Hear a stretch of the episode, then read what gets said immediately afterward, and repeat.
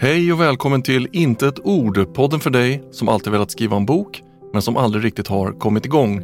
Mitt namn är Johan och i den här podden försöker jag lista ut och lära mig vad som krävs för att skriva en roman. Från början till slut.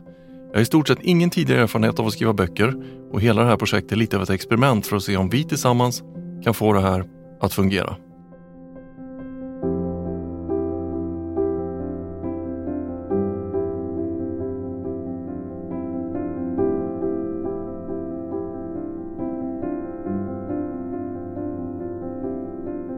Hej och välkommen till Inte ett ord. Jättekul att du är här och tack för att du lyssnar på podden. Idag så ska vi prata om ett eh, fenomen som jag stött på några gånger. Eh, något som kan vara ganska eh, vanligt om man rör sig eh, och då umgås i väldigt eh, kreativa sammanhang eller miljöer. Eh, och det är inte alla som upplever det här precis i, i början av sin kreativa process. Men när man har hållit på ett tag, när man då börjar eh, konsumera eh, mer och mer information kopplad till eh, kreativt eh, skapande eller som i det här fallet då eh, skrivande. Så det här är någonting som kan smyga sig på lite och börja väcka en del frågetecken. Och jag tänkte att jag skulle beskriva det här fenomenet genom att berätta en liten historia från mitt eget liv och min tid på en, en filmskola i Stockholm. Och Jag vet att jag har använt min filmskoletid tidigare då som exempel, men Eh, det är just för att det finns väldigt många eh, och ganska tydliga ehm, paralleller när det kommer då till filmskapande och skrivande. Så båda de här är, är två väldigt eh, kreativa former av skapande och det tar eh, lång tid och det är också kantat av väldigt eh, mycket frågor och känslor och eh, osäkerhet eh, i olika former. Så på det sättet så är, är skrivande och filmskapande eh, ganska lika varandra. På den här skolan så fanns det då eh, vi som var förstaårselever och så fanns det då andraårselever. Eh, och vi gick alla på, på samma avdelning inne på den här skolan. Så skolan som heter eh, Kulturama, den finns fortfarande tror jag i Hammarby sjöstad. Eh, den hade då alla möjliga olika eh, utbildningar som skådespeleri och det fanns eh, musik och det fanns allt möjligt. Och alla olika utbildningar hade då sin egen eh, avdelning där inne och vi var då filmavdelningen. Så man var tvungen att ha ett, ett kort och en kod för att kunna eh, logga in på den här eh, filmavdelningen. Och när man väl kom in där så var det bara då just filmfolk. Inne på filmavdelningen så fanns det då en massa klassrum och det fanns föreläsningssalar och eh, redigeringsrum och eh, allt möjligt. Och sen då längst ut mot eh, entrén där man gick in eh, så eh, fanns det någon form av ett, ett samlingsrum där som var som ett stort eh, vardagsrum nästan.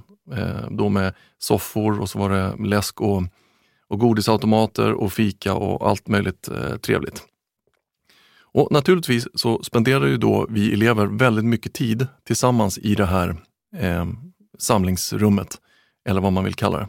Vi hade då eh, after work där, vi hade fester och, och jippon och eh, allt möjligt. Men mestadels så hängde vi bara där då mellan Eh, mellan lektioner och eh, föreläsningar. Så.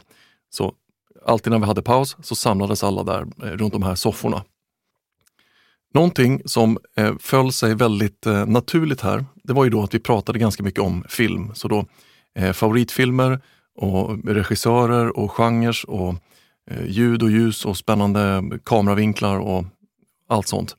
Eh, och våra samtal var då ofta extremt eh, nischade eh, och lite förmodligen lite nördiga kopplade till väldigt specifika saker inom just film. Och det var här jag började stöta på eh, det eh, fenomen som jag pratar om här idag. Eh, och det är kopplat till att köpa in sig i en viss tanke kopplad till den miljö som man befinner sig i. Eh, och jag ska försöka förklara vad jag menar här. Så alla elever på den här filmskolan hade ju då sökt den här utbildningen eh, baserad på ett intresse för att skapa film. Så många hade nog en, en grundläggande idé och eh, uppfattning om hur eh, filmskaparna gick till. Men anledningen till att vi då sökte den här utbildningen var ju naturligtvis för att vi ville eh, fördjupa den här kunskapen och lära oss hur det fungerade på riktigt. Men ingen av oss var, var särskilt eh, knepig i smaken eh, till, till att börja med i alla fall. Eh, men det här var någonting som skulle eh, Eh, komma att ändras eh, när vi fortsatte lite framåt. Och Jag säger inte att det här var någonting som eh, påverkade alla, men ganska många började då röra sig från eh, en kreativt upp, upplyftande och experimentell inställning till en ganska sammanbiten och, och lite isolerad eh, konstnärsbubbla på något sätt. Så saker och, och projekt som tidigare då kändes eh, kul och lite, lite lekfulla, eh, de fick nu en liten sån här överdriven seriös tyngd över sig. Eh, och det då eh, resulterade i att, att många av de projekt som gjordes, de började ses med mycket mer eh, kritiska ögon. Och det är ju i sig eh, inget fel med det, utan konstruktiv kritik och eh, feedback är ju då en, en jätteviktig del i all kreativ utveckling. Men mycket av det här var nog inte förankrat i just konstruktiv feedback, utan det var nog snarare en reflektion av hur många av oss då hade börjat köpa in i den här, den här knepiga bilden som då fanns, ofta fanns kopplad till stora och framgångsrika namn i, i filmbranschen. Några vanliga frågor som ofta cirkulerade på rasterna ute i det här eh, samlingsrummet, det var till exempel vilken är din favoritfilm eller vilken är din favoritregissör? Eh, och jag minns när vi började utbildningen så kunde man då höra svar som eh, Göta kanal eller Sällskapsresan 2 eller Josef Fares som gjorde såna här eh, knasiga komedier på den tiden.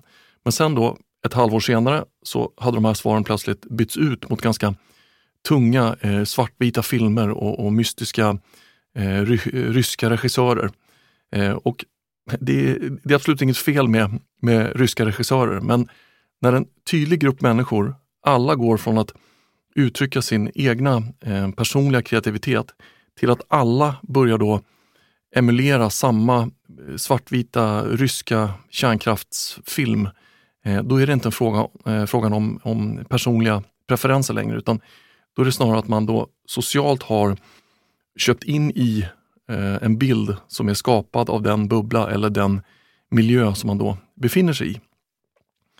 Så förenklat skulle man kunna säga att man släpper sin egna kreativa glädje och så byter man ut den mot den bild som eh, för tillfället då eh, dominerar den miljö eller det eh, sammanhang man befinner sig i. Så om man upplever att Sällskapsresan 2 inte är socialt accepterad då i, i det här sammanhanget som man befinner sig, så byter man istället ut det här till någonting som är accepterat. Eller om Eh, bilden, bilden av filmskapande, eh, om, om den bilden är att det ska vara knepigt och krångligt, så gör man det plötsligt knepigt och krångligt. Eh, man tappar helt enkelt sin egen eh, unikhet i det här, eh, i sitt eget skapande. Eh, och sen ger man sig då iväg på en, en eh, resa där man bara försöker eh, få sitt skapande att bli eh, accepterat eller att passa in. Eh, och då så förlorar man mycket av sin personliga eh, kreativitet. Om vi då lyfter över det här till vårt eh, skrivande och ett pågående romanprojekt eller liknande, så kanske man i början, om man inte har rört sig så mycket i den här skrivarvärlden eller den här skrivarbubblan, då kanske man inte blir så mycket, man kanske inte blir så påverkad av det här fenomenet. Alltså vad man ska skriva eller hur man ska skriva eller vad som då definieras som, som bra eller dåligt. Man är då fri att göra lite som man, som man vill och kreativiteten kan då flöda lite eh, ohämmat genom det här projektet. Men vi är alla människor och ett väldigt vanligt mänskligt beteende det är att vi ganska snart börjar söka upp andra personer med då liknande intressen, alltså andra författare eller andra människor som har samma eh, skrivdrömmar som vi själva har. Om det här är via eh, sociala medier eller kurser eller eh, skrivarmässor eller så, det spelar ingen roll, utan vi ser till att hitta andra människor som är på samma resa och sen så börjar vi då inleda någon form av eh, social kontakt eller eh, relation. En stor anledning till det här och då framförallt i början, det är då att vi söker information och utveckling. Vi vill helt enkelt eh, fördjupa våra eh, kunskaper som aspirerande författare för att då lära oss att skriva så bra som möjligt. För att då förhoppningsvis en vacker dag kunna uppfylla våra egna författardrömmar. Eh, och det finns nästan ingenting som är så som är så spännande att höra som en etablerad författare eh, berätta om sin egen, eh, sin egen resa eller sin första bok och sina eh, dagliga skrivrutiner och liknande. Det här är något som är jättegivande. Men en annan anledning till att vi söker oss till den här miljön eller till den här bubblan av eh, skrivande människor, eh, det är naturligtvis en känsla av tillhörighet. Så att skriva en eh, roman eller ett stort bokprojekt, det kan vara både långt och, och en väldigt ensam process. Eh, och det känns bra att veta att det finns andra då eh, förstagångsförfattare där ute som då brottas med samma utmaning. I det stora hela så är det här både bra och, och positivt och väldigt kreativt. Alltså det kan vara både eh, inspirerande och, och väldigt motiverande att ha eh, några andra människor som man då kan diskutera sin skrivresa med och sen tillsammans kan man hjälpas åt och se till att alla kommer framåt i sina projekt så att ingen eh, fastnar eller tappar tron eller självförtroendet i sitt skrivande. Men här så kommer vi tillbaks till det här eh, vi talade om i filmskoleexemplet. Att då börja forma sitt eh, kreativa skapande eller forma sitt skrivande utifrån det man tror är rätt eller eh, accepterat i branschen eller i den här bubblan av eh, skrivande människor som man då befinner sig i. Och här kanske man hajar till lite eh, och tänker att nej, men så är det väl inte. Eh, jag skriver väl det jag vill skriva. Det är väl ingen som påverkar det. Eh, och om det är så, så är det ju absolut toppen. Om man känner att man är, är fri i sin eh, kreativa form och då inte bryr sig om vad andra gör eller vad andra tycker, då är det bara att fortsätta och, och skriva på. Men frågan är, hur påverkade blir egentligen utifrån? Och naturligtvis, om utifrån alltid var en annan människa, alltså som sa du ska göra si eller du ska göra så, eh, då hade det varit lätt att se och, och, känna om vi blev påverkade av den här personen. Så om någon sa, jag fattar inte dina texter, ja, okej, okay, jag antar att jag skriver för, för otydligt. Bara som ett eh, exempel. Eh, om vi har en annan människa som hela tiden ger oss feedback, alltså positiv, eh, konstruktiv eller negativ, eh, och om den här feedbacken då påverkar oss, ja, då blir vi då påverkade utifrån. Och bara för att förtydliga här igen, jag menar inte att det här måste vara ett, ett negativt scenario, utan det kan lika gärna vara ett positivt scenario. Så bra och konstruktiv feedback från en, en lärare eller från en eh, mentor, det kan vara jättepositivt för vår då, skrivutveckling. Eh, så det jag försöker peka på här är just den här frågan. Blir vi påverkade utifrån? För att använda mig själv som exempel här, eh, så har jag då just nu här under mitt första eh, romanprojekt, så har jag lika mycket input som jag har output. Eh, så jag researchar, jag, jag konsumerar och jag tar in lika mycket eller nästan mer information än vad jag faktiskt producerar ut i, i då faktiskt skrivande. Så jag läser och, och lyssnar nästan mer på information om hur man skriver än vad jag faktiskt skriver. Eh, och som sagt, det här är förmodligen helt naturligt och en, en, en, en viktig del i början för att då lära sig eh, skrivarhantverket. Eh, jag plockar upp jättemånga bra tips och idéer här varenda dag som jag då förmodligen kommer kunna eh, bära med mig sen då resten av mitt liv. Men jag känner också, och nu pratar jag om just eh, skrivhantverket, jag känner också hur jag flackar lite fram och tillbaks i den här eh, informationen jag får. Så om jag ska ta ett exempel här. Det finns en författare som heter James Patterson som har skrivit eh, mycket eh, thrillers och eh, detektivromaner. Och han trycker väldigt hårt på det här med en outline och ett synopsis. Då att man ska ha det som, som verktyg i sin skrivprocess. Och sen har vi då Stephen King som säger att en outline är en dålig författares sista utväg. Eh, och det här är ett, ett citat från Stephen King. Så där finns det då en ganska tydlig skillnad mellan eh, de här två etablerade eh, författarna.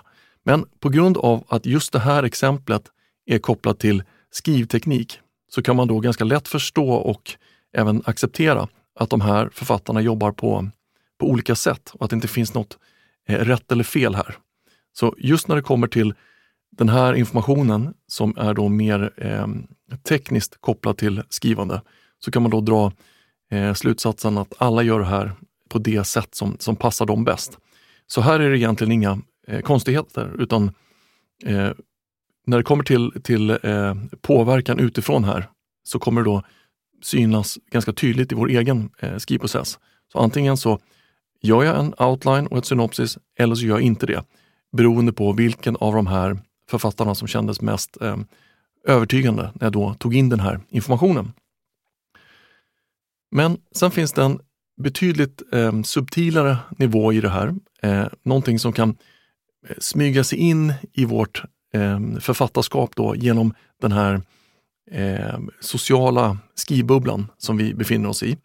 Eh, och Det här är någonting som kanske inte är lika tydligt, men som i allra högsta grad då kommer att eh, påverka våra, våra texter och kanske i längden bromsa eller hämma vår eh, kreativitet eller vår eh, stil och vår röst när det kommer till vårt skrivande.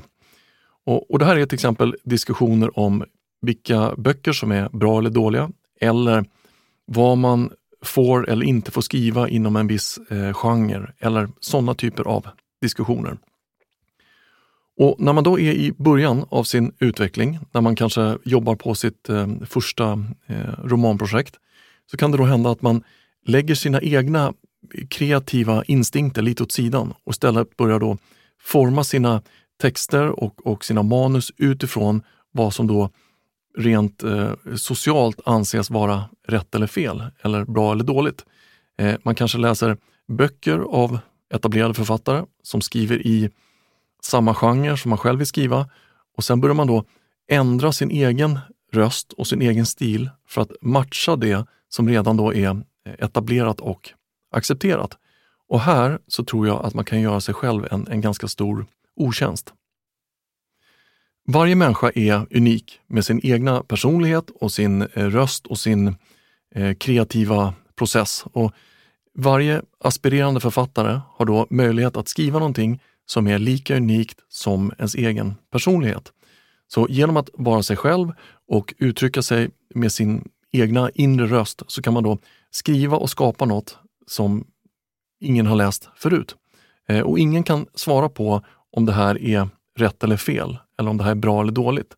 Utan det är just din unikhet då som författare som kommer att öppna upp möjligheterna för dig och då i förlängningen kanske eh, även kunna skapa dig en, en karriär runt ditt skrivande.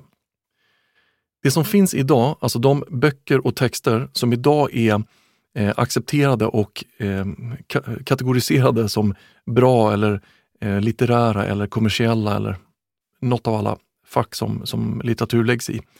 De här böckerna och de här texterna är ju då bara en representation av vad världen tycker just nu. Men de säger ingenting om framtiden när det då kommer till litteratur och, och böcker.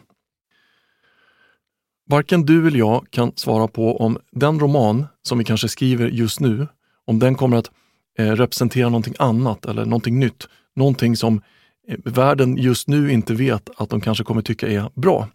Eh, du kanske sitter och skriver ett, ett eh, mästerverk just nu som kommer att förändra livet för tusentals människor men just nu i den här fasen i ditt projekt eh, så kanske det inte känns så. Men om vi går emot vår känsla och vår egna inre röst och istället formar vårt skrivande utefter det som har fungerat tidigare eller det som är socialt accepterat i branschen, eh, så kanske vi berövar både oss själva och våra läsare på just det här mästerverket. Så om vi då köper in i det som andra tycker är bra eller strukturen för hur en viss eh, genre av böcker är upplagd eller bilden av hur ett författarskap ska se ut, eh, då kanske vår styrka, alltså vår eh, unikhet, den kanske aldrig får möjlighet att då öppna upp dörrarna till vår framtid som författare. Så om vi skulle sammanfatta det här lite så kan man säga att de första stegen eller den första fasen på vår resa som aspirerande författare, eh, den kommer förmodligen vara förknippad med ganska många känslor och frågetecken. Vi vet helt enkelt inte om vi har vad som krävs för att skriva en roman och även om vi får ihop ett eh, första utkast så kommer då eh, självförtroendet säkert att stöka lite där i bakgrunden. Men någonstans inom oss så finns den där eh, gnistan som en gång då fick oss att börja den här resan. Alltså gnistan som sa att vi skulle ge det här ett försök och göra vårt bästa för att då förverkliga den här drömmen om att skriva en bok. Och Jag tror också att den gnistan någonstans innehåller just den röst vi behöver för att få den här drömmen att fungera. Och oavsett vad andra tycker eller hur andra gör det här som vi vill göra, så tror jag att svaret på vår Eh, lycka och framgång som författare ligger i att följa vår egna personliga unikhet. Okej, det var allt för idag. Tack för att du lyssnade på det här avsnittet och jag hoppas det gav lite eh, inspiration att lita på din egen stil och röst när det kommer till ditt skrivande. Om du önskar veta mer om Inte ett ord så hittar du all information och länkar på hemsidan intetord.se. Eh, och där går det också bra att skicka in frågor, förslag eller feedback på den här podden. Och för dig som använder Instagram så finns vi där under intet ord. Toppen! Tusen tack för idag och tack för att du följer med på den här resan från intet ord till en färdig bok.